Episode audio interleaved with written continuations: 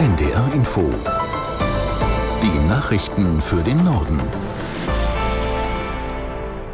Um 15 Uhr mit Benjamin Kirsch.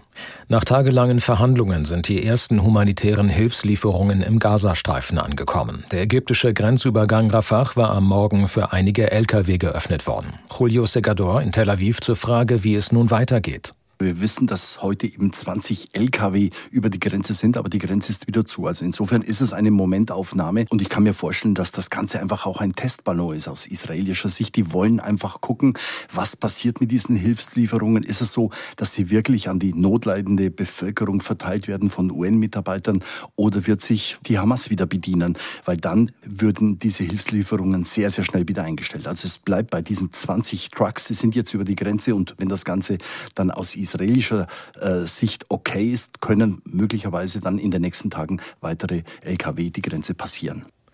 In Kairo hat ein vom ägyptischen Präsidenten al-Sisi initiierter Friedensgipfel begonnen, mit dem Ziel, die Lage im Nahen Osten zu entschärfen.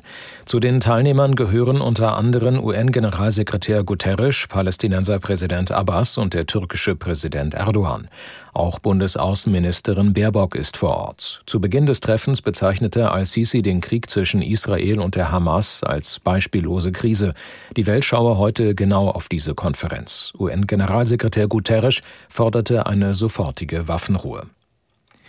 Nach der Sturmflut hat der schleswig-holsteinische Ministerpräsident Günther den Einsatzkräften gedankt und den Betroffenen Unterstützung zugesagt. Schleswig-Holstein habe zusammengestanden angesichts dieser schrecklichen Flutkatastrophe, so der CDU-Politiker. Noch könne man nicht abschätzen, wie hoch die Schäden sein werden. Klar ist aber, dass wir natürlich helfen werden, dass wir jetzt eine Bestandsaufnahme machen, was sind für Schäden entstanden. Es ist wichtig, dass Küstenschutz eine Gemeinschaftsaufgabe von Bund und Land auch ist. Aber Prognosen kann man heute noch nicht zielgerichtet machen, welche Schäden auch entstanden sind. Klar ist aber, wir helfen so schnell wie möglich. Wir haben noch einen Winter vor uns. Von daher müssen auch Schäden so schnell wie möglich auch beseitigt werden. Schleswig-Holsteins Ministerpräsident Günther. Der CDU-Vorsitzende Merz fordert schnelle Entscheidungen in der Zuwanderungspolitik. Beim Deutschlandtag der Jungen Union in Braunschweig sagte Merz, es müsse noch in diesem Jahr Entscheidungen geben, damit die ungesteuerte und unregulierte illegale Migration nach dem Winter aufhöre.